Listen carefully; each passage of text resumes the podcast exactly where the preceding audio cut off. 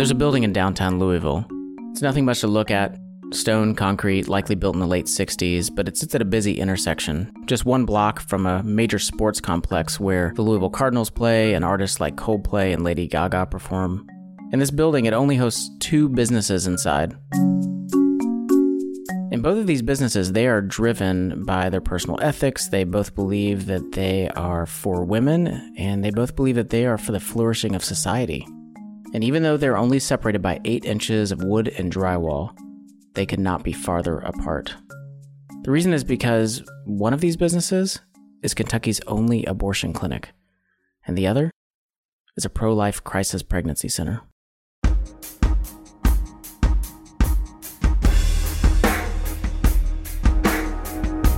You're listening to the Love Thy Neighborhood podcast. I'm Jesse Eubanks. And I'm Rachel Zabo. Every episode, we hear stories of social justice and Christian community. Today's episode, where the gospel meets abortion. I'm here with producer Rachel Zabo, and we report on a lot of different important issues. And most of these issues have dramatic impact on people's quality of life racism, sexism, community. But in today's episode, the stakes are much higher. With an abortion clinic and a pro life center sharing the same building, every day on this block is about life itself. Welcome to our corner of the urban universe.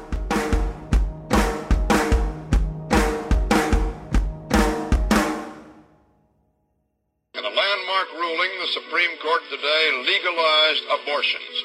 Women should be allowed to make their own decisions about their own health. The clinic was in jeopardy of being shut down by the state on Monday. The Supreme Court struck down abortion restrictions in Texas. Because I am pro life and I will be appointing pro life judges. Abortion.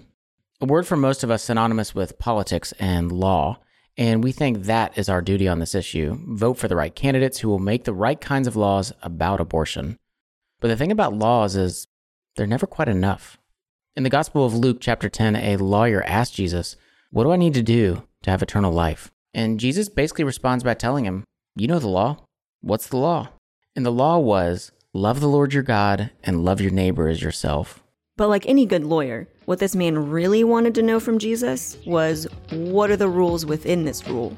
What's the scope of the law? What are the implications? Who qualifies? Who's breaking the law? What he wanted were details. And abortion gets dealt with in the same way. What are the rules within the rule? When is it okay and when is it not okay? Is it ever okay? And for us as Christians, we believe that the ethics on this are actually pretty clear. What we don't believe is that the issue is simple. In fact, we believe that simplistic responses are actually hurting the cause, which ultimately hurts unborn lives. So even though the ethics on this might be black and white, we need responses that are more nuanced and more thoughtful. And in today's story, we're not going to be talking about abortion in terms of laws and politics. And that's because for most women who find themselves considering abortion, their primary concern isn't the law. Yeah, they're not really caught up in the political or the constitutional argument. In our experience, they want to be unpregnant. That's Monica Henderson. Monica is the executive director at A Woman's Choice. And we know that it can be confusing, but A Woman's Choice is the name of the pro life crisis pregnancy center. And it can be confusing because the word choice is oftentimes associated with the pro choice movement, people who are for women getting abortions. But before we hear about the women actually in crisis pregnancy and what they are concerned about, we're first going to hear how in the world this pro life center ended up next door to Kentucky's only abortion clinic. Just the nature of abortion in Louisville, Kentucky, and at that location. It's one of the few abortion clinics, probably in the country, that has a public sidewalk entrance. Okay, so most abortion clinics have a fenced in parking lot. So if you're a woman going to the abortion clinic, no one's really going to bother you. But in Louisville, the abortion clinic is downtown, so there's no private parking lot, there's no private entrance. I mean, you can literally walk past the building on your way to McDonald's. And what that also means is anyone can walk up to a woman as she's going into the abortion clinic. The founders wanted to be able to have one on one conversations and sit down with a woman and say, What's going on in your life? What's going on around you that's pushing you towards abortion? A woman's choice is not a sidewalk ministry. However, they are able to use the sidewalk to help them engage abortion minded women. And that was working pretty well for them, actually. But then something happened. And what happened was the office space next to the abortion clinic became available for rent. One of our board members thought if the abortion clinic gets that space, then they will open up the parking lot. The concern wasn't so much with the office space. The concern was with the parking lot connected to that office space. If the abortion clinic were to take over the whole building and get the parking lot, then the ability for a woman's choice to have those private conversations with women out on the sidewalk, it's gone. And so we asked the landlord, you know, what's the deal? And they were negotiating with a restaurant at the time and they said, You're you're next in line. If the restaurant negotiations fall through, we'll let you know. Well, those negotiations did fall through, and a woman's choice was given the lease.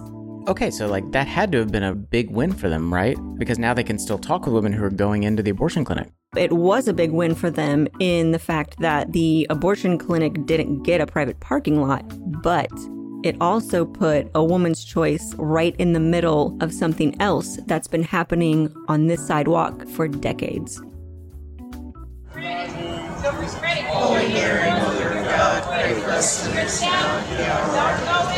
So those people are praying outside the clinic. But wait, who's the lady in the background? We want to be here for you. We want to let you know that there are great resources available. That's another pro life activist. Because the abortion clinic still has a public sidewalk entrance, anybody can walk right up to the door. Right next door, Woman's Choice is a pregnancy resource center. I didn't know. That's what they do. They help to provide resources. And believe it or not, this is actually calm. It's just people praying, speaking. But other times, in particular on Saturday mornings, this sidewalk can end up looking more like a sideshow.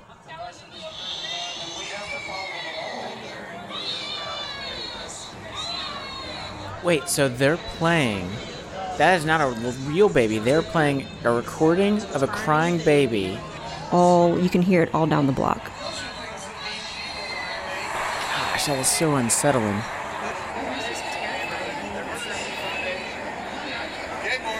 A man's holding a banner that's literally has a disembodied baby, limbs and hands and heads, and there's dozens of people, and literally they're all around the block. A woman's choice not only needed to find another way to have one on one conversations with women, they now also need to find a way to distinguish themselves from the sidewalk protesters. Honestly, a woman's choice finds it so unhelpful that they're reluctant to even go outside and engage in what's happening out there. So, what they did was they came up with a plan. They'll pull into our parking lot and we will we've asked them to get a parking permit and that's strategic. A woman who has an appointment at the abortion clinic can park in a woman's choice parking lot. All they ask her to do is to come inside and get a parking permit.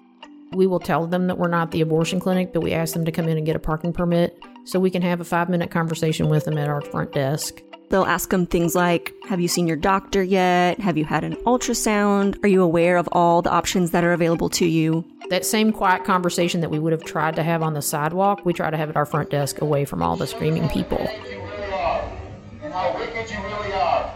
And how gravely you need the Lord Jesus Christ to heal you. The pro life folks are not the only people out on the sidewalk. The abortion clinic also has volunteers. And in fact, some of those volunteers are willing to go to very extreme measures to make sure that a woman does not go inside of a woman's choice. We've heard for years they take your clothes and don't let you leave, which of course is illegal. Like they believe that we lie to women, that we're deceivers. The fact that we have choice in our name is something that we're criticized for by pro choice abortion activists. Every day, a woman's choice has to distinguish themselves from the sidewalk protesters that are pro life and also from the abortion clinic volunteers that are pro choice. And they have to do that while also having conversations with women and trying to help them through a crisis pregnancy. So, the way a woman's choice does that is they offer things like free counseling, ultrasounds, pregnancy tests, baby items like diapers and wipes all different kinds of resources in the hopes that these women will see that choosing life is a good and a viable option for them. They don't call it crisis pregnancy as a joke, it's a crisis. Here's the thing when a woman walks into a woman's choice and she's pregnant, she's in a crisis. And that means she needs a response that's going to help her in the crisis. I'm underage, I'm unmarried, this baby's going to be biracial, and my parents don't like African Americans. It's always a mix of different reasons. A lot comes down to a belief that you can't handle it financially. And this is exactly the situation that Kinshasta found herself in. And I didn't know what I wanted to do. You know, five kids was like, what am I going to do? Lord, what do you want me to do? Kinshasta is a single mom raising five kids. She's in and out of relationships a few times, so several of her kids come from different fathers. And when Kinshasta's youngest child is about two years old, Kinshasta finds herself pregnant again. I'm going to provide for my children, whatever the situation. I'm going to try to provide. I've always kept a job. I've always, some points in time, I've had one, two, three jobs at a time. But it was just like, am I able to do this? When my wife and I became pregnant, you know, it was a time to celebrate, a time for baby showers. It was a time where we were economically stable enough that we were excited about what was going to happen. And so for us, being pregnant was a season wrapped up in excitement and anticipation.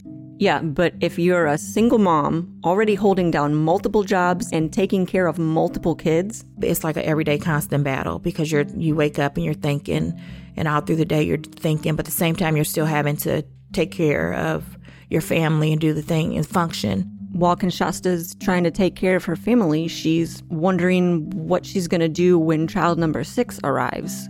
In fact, one of the top five reasons women give for considering an abortion has to do with finances. And 75% of women who get abortions are considered poor or low income. Okay, let me let me interject here for a second. So, Kinshasta, she is a good mom, but she's also a single mom, and I know that we have listeners who are thinking, why does this woman keep on having kids? Like, why in the world does she not stop getting pregnant with people who are not her husband? And that's true. From a moral standpoint, there is some validity there. However, I also want you to think about it like this. If your child wants to go to college, what's the typical thing that middle class folks do to afford college? Take out student loans. Absolutely. They take out student loans. And anyone with any kind of debt will tell you debt is bad. There are endless statistics that show how much student debt is crippling our economy. There are so many people that are in their 20s and 30s and 40s that are just piled under debt, but we take it on. For what purpose? For the hope of having a better future. And in the same way, in relationships, many of us, we sleep with the person that we're with. We have sex with them for the purpose of making sure that we could potentially have a future together. And I think that for many people, when it comes to the topic of getting pregnant when you're not married, many of the exact same principles are applying as it relates to student loan debt. Right. And we're not trying to condone Kinshasta's relational habits here. We're just trying to see what is on the line for these women who are in a crisis pregnancy. What's going on in their life that's making this pregnancy a crisis? Because for most Christians, the, the decision seems so obvious. It's it's a human life, and taking another human's life, it's unimaginable. And to help us get a better picture of what life is like in crisis pregnancy, we talked to this guy. Because if poor person gets pregnant, they're going to be obviously even more poor and there's this way that they can get out of it. Yeah, it makes sense to give it to them if you're not thinking about it in terms of human life. This is Brad Brown, and while he's not an economist or an expert or anything like that, we wanted to talk to him about this issue for one specific reason. And you know, looking at my life, I'm like, I have clearly benefited by getting one. Coming up next, the Christian who benefited from abortion. We'll be right back. Hi, this is Kristen from Louisville, Kentucky. I made an impact on women in crisis pregnancy by serving for a summer with Love Thy Neighborhood. To experience your social justice internship and Christian community, visit lovethyneighborhood.org and apply today.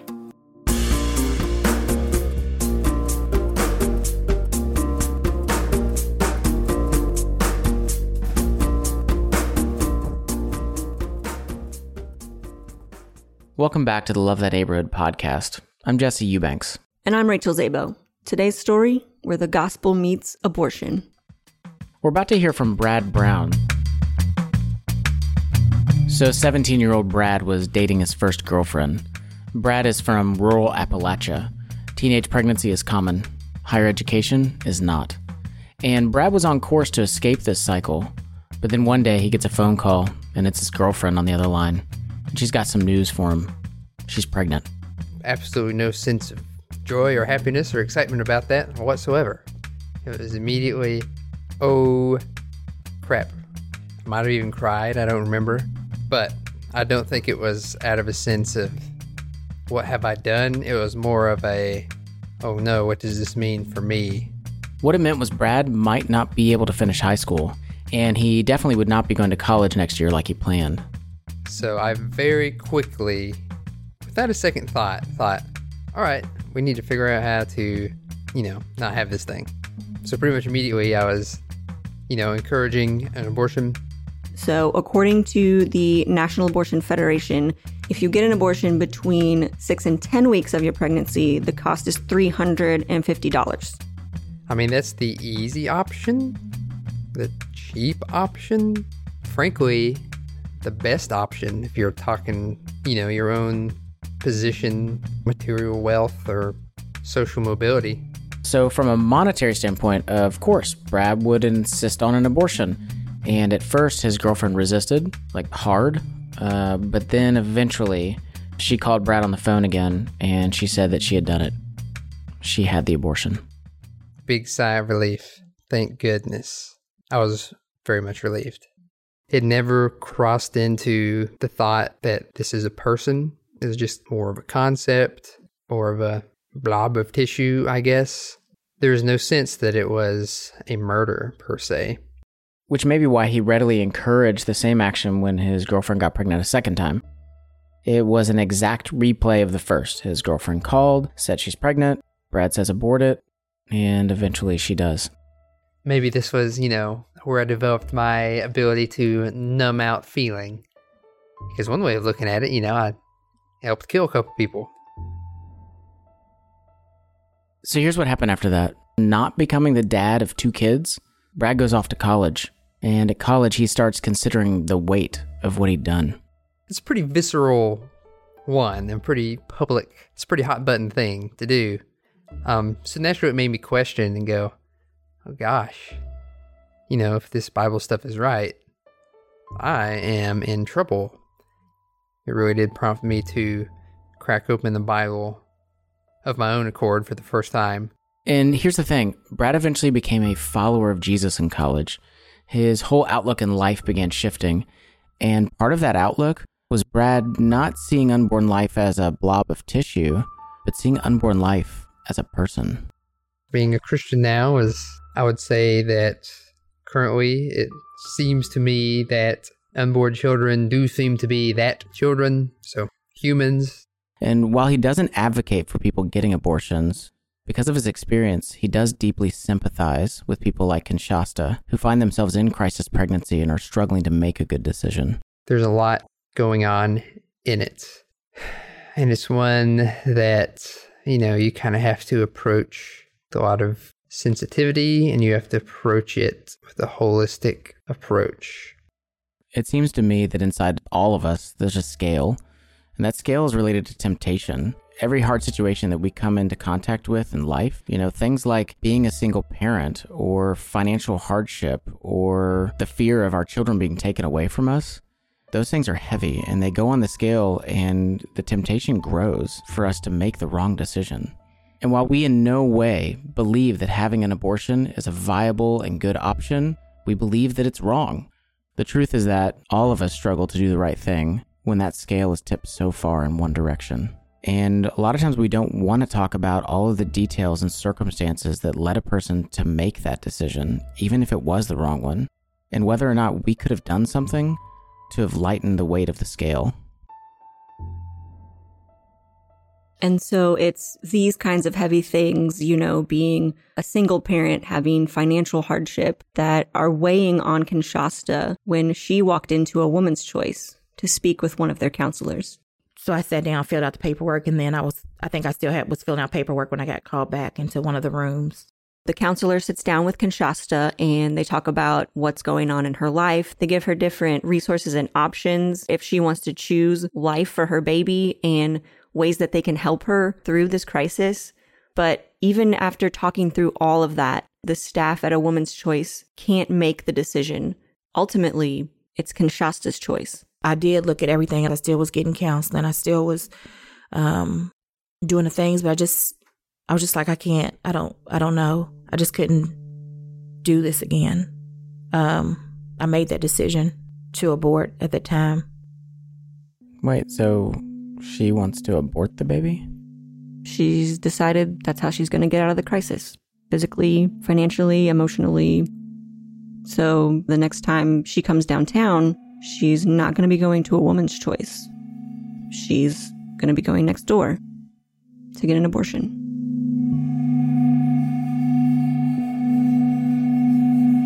On the morning of Kinshasta's appointment, one of her friends drives her to the clinic. You have to bring somebody with you. You are not allowed to come in by yourself. When they get there, there's protesters on the sidewalk, but Kinshasta's actually not paying attention to anything that's going on on the sidewalk. They were speaking, but I, at the same time, I was praying. So Kinshasta's walking to the clinic and she's walking through this crowd of people that are protesting and yelling. Kinshasta's actually just praying quietly to herself. You know, just one of those hard conversations you just have and you sit and you listen and you try to hear maybe something will go wrong or he'll intervene or Kinshasta and her friend get to the door at the clinic. They walk inside and they sign in. Her friend leaves and will be back to pick Kinshasta up. The clinic staff take Kinshasta back to what looks like a small waiting room. You have other ladies in there with you. Um, and you're watching TV, looking at magazines, just like you're in a waiting room. Then they start calling individuals back. And the first thing they call Kinshasta back for is to speak with one of their counselors. And you talk about, you know, if this is what you want to do, sign paperwork, what have you. And in Kinshasta's case, she still wanted to proceed with the abortion. So she signs the paperwork and returns to the waiting room. Then they call her back a second time. Then you get called to ultrasound. Um, you do your ultrasound. After the ultrasound, Kinshasta is sent back again to the waiting room. There's actually a lot of waiting that happens before the actual abortion procedure. And at any point during the counseling or the ultrasound or just sitting and thinking while you're in the waiting room, you are given the option to walk out if you change your mind. I think some, you know, maybe two or three of the women got up and left. And then they start calling people um, to go to the surgery. There are actually two types of abortions. You can get a medical abortion or you can get a surgical abortion.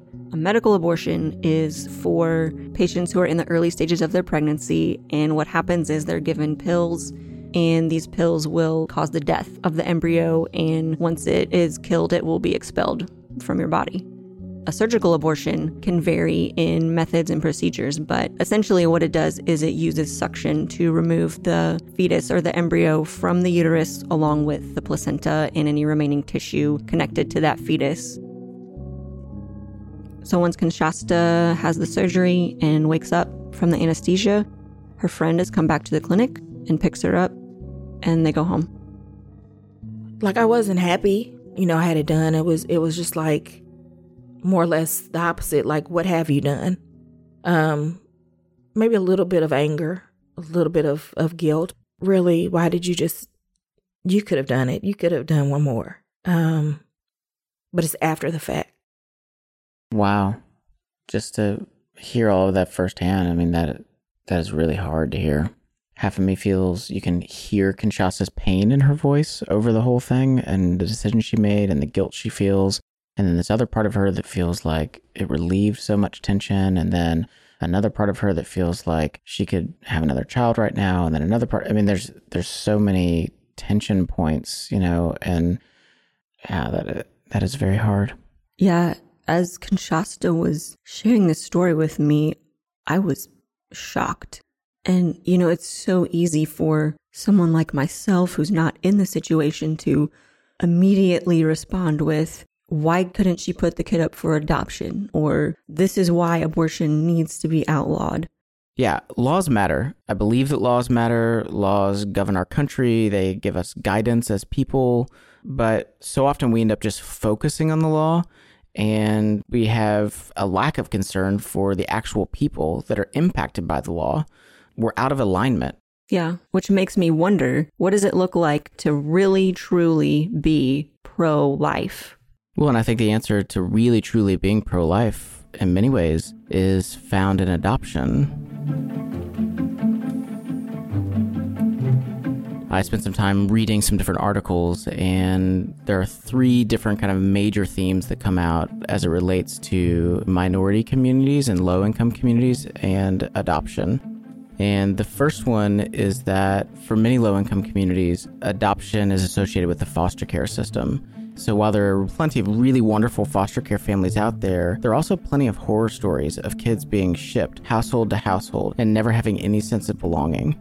The second one actually pertains to the issue of race. So, the idea of a woman who is minority giving birth to a child and then handing them over to a white family, there's a lot of fear and concern in that. Will my child's racial identity be accepted by you and by the culture at large? And then the third issue is the issue of shame. When a woman is pregnant for nine and a half months, everyone can see. Then all of a sudden she comes home from the hospital and she doesn't have her baby. There's a fear that other people will see her and they'll think, there's that woman who gave up her baby. But even with all those different barriers, still choosing adoption, choosing life is a beautiful thing. Yeah, in the end, we would say that it's absolutely worth it. And to illustrate that, we wanted to hear from this woman. And as soon as I said it, I was like, oh no, this is not what I do not want this. No, please. No, no, no, no, no, no, no, no. Uh, basically was what was going through my mind. A secret pregnancy, a panic attack, and the beauty of choosing life. Stay with us. Hi, this is Tabitha from Lincolnton, Georgia. I made an impact on women in crisis pregnancy by serving for a year with Love Thy Neighborhood. To experience your social justice internship and Christian community, visit lovethyneighborhood.org and apply today.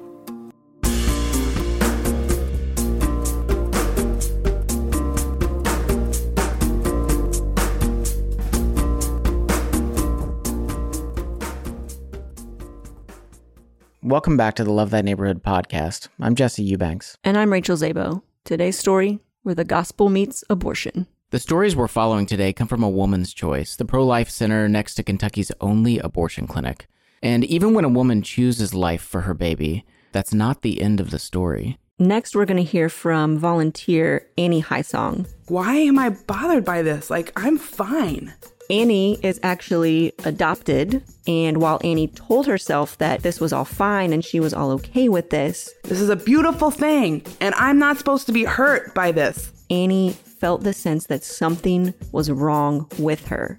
And deep, deep down, I was like, no, I'm rejected. Like, I was abandoned. And then all of those things finally came to the surface when Annie came and served at a woman's choice through Love Thy Neighborhood.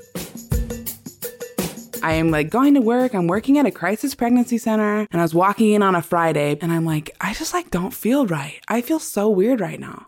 My heart is like racing. I like can't really like hold my hand still. And I'm having a hard time breathing and like there's like no reason. And the nurse comes in and she's like, Have you ever had a panic attack? I think that's what's happening. So the nurse center in one of the empty counseling rooms, Annie just starts sobbing in this room, lying on the floor. All the, the women, all the staff at A Woman's Choice come into the room. Eventually, Annie calms down enough to explain to them what had happened just a few days earlier over the Thanksgiving holiday. So Annie went to her aunt's house for Thanksgiving, and her birth mom also came there. All growing up, Annie would see her birth mom regularly at family gatherings and get togethers. So we are all sitting on this bed. It's Annie, her aunt, and her birth mom. And then I just hear come out of my mouth Tell me what happened. Regarding her birth, because Annie didn't know the details. She had been left in the dark. Nobody talked about it with her. And as soon as I said it, I was like, oh no, this is not what I do not want this. No, please, no, no, no, no, no, no, no, no. And her birth mom goes, okay. And so then she tells her about she was 19, freshman in college. She, her words, you know, I was the good girl. I was, you know, I didn't, didn't do anything that was not right. And she had been dating this guy for three months found out she was pregnant, didn't tell anybody, didn't tell the birth dad, didn't tell her parents, didn't tell any family, friends. Part of me thinks that it was maybe because she just didn't want to believe it was happening. She kept it a complete secret until she was almost full term. At this point, she was dating another guy and they're in the car. A lady ran a red light and hit them, hit her side of the car. And she was trapped in there. And so when they got her out, the EMS folks were like, She's clearly pregnant. We have to get her to the hospital right now. We got to get the baby out. So they did a C section. My lungs weren't fully developed. I came out with this like huge bruise on my head. Just very emergency C section. Her birth mom had already decided that she was going to give Annie up for adoption. There was a couple there in her extended family at the hospital that said, We want her. We want to take her. And so once Annie's birth mom finishes telling her the story about Annie's birth and adoption, Annie just starts feeling very upset. Like, why was I not good enough for you to like tell somebody about me? Like, why? And I just cried. I was like, what is wrong with me? Because my whole life I've been like, I'm fine. I this does not this does not hurt me. I am not bothered by this. Ugh, I don't know. I'm sorry. I do not want to cry. Which brings us back to a woman's choice, where Annie is in one of the empty counseling rooms, lying on the floor, having a panic attack. So, once she explains to the staff what she had learned from her birth mom about her birth and her adoption, all of the women, all of the staff in the room put their hands on Annie and just start praying over her. And to have all these women who are daily like seeing people come in who are in crisis and need help um, and save babies are praying over me who's like starting to work through like these like pains of i was not wanted i was given away i was rejected.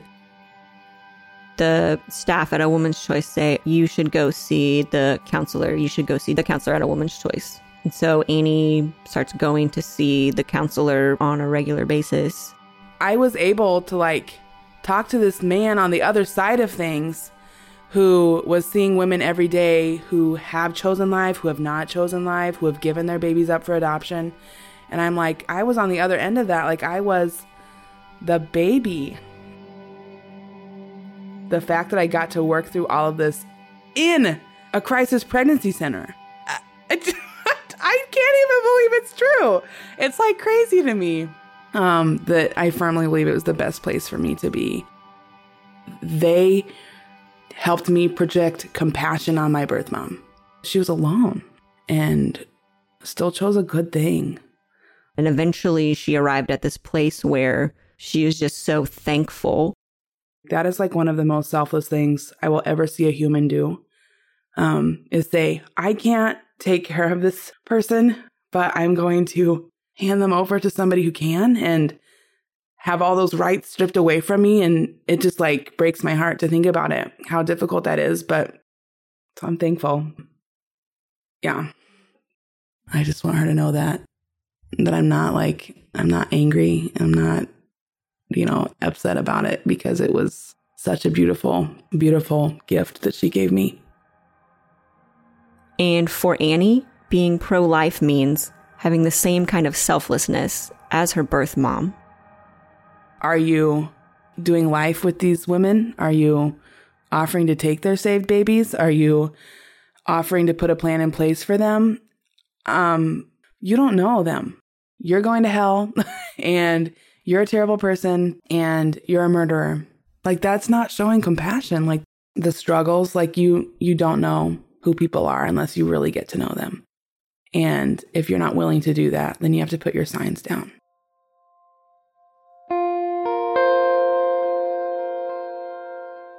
One of the ways that a woman's choice seeks to show compassion is through a variety of different services.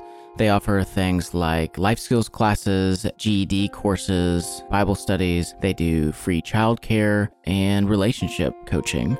But in the midst of all these things, one of the ones that is most special and most important is actually something that both Kinshasta and Brad went through themselves, and that's a post abortive class. This class is for women and men who have been involved in abortion to help them process and grieve the loss and the pain that oftentimes is hidden.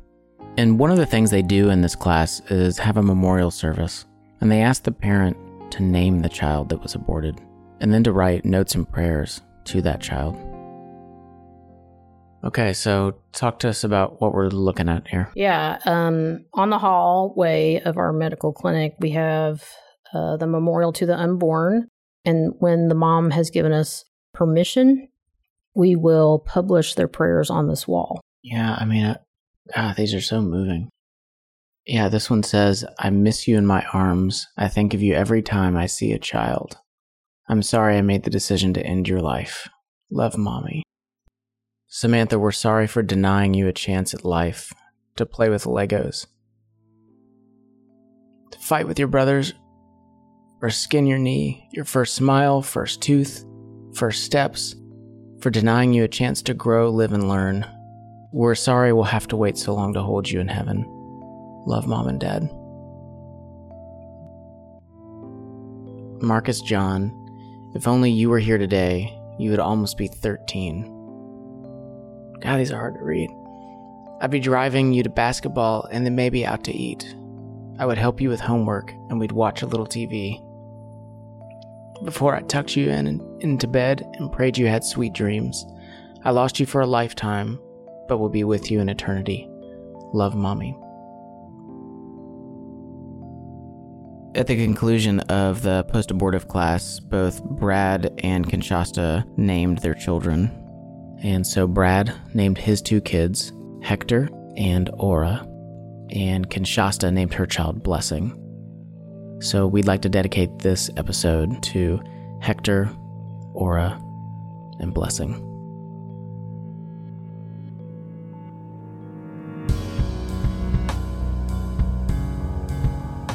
In the Gospel of Luke, when the lawyer asked Jesus for the rules within the rule, Jesus answered him by telling him the story of the Good Samaritan. And in that story, the priest and the Levite walk past the man on the road.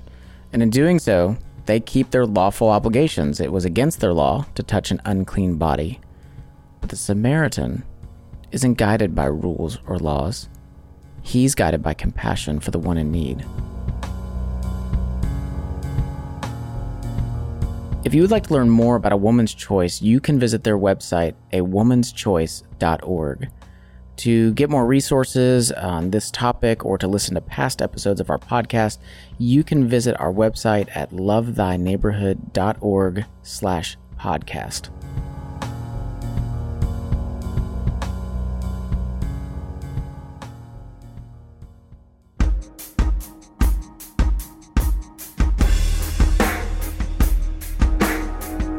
Special thank you to our interviewees for this episode Monica Henderson, Kinshasta Reed, Brad Brown, and Annie Highsong.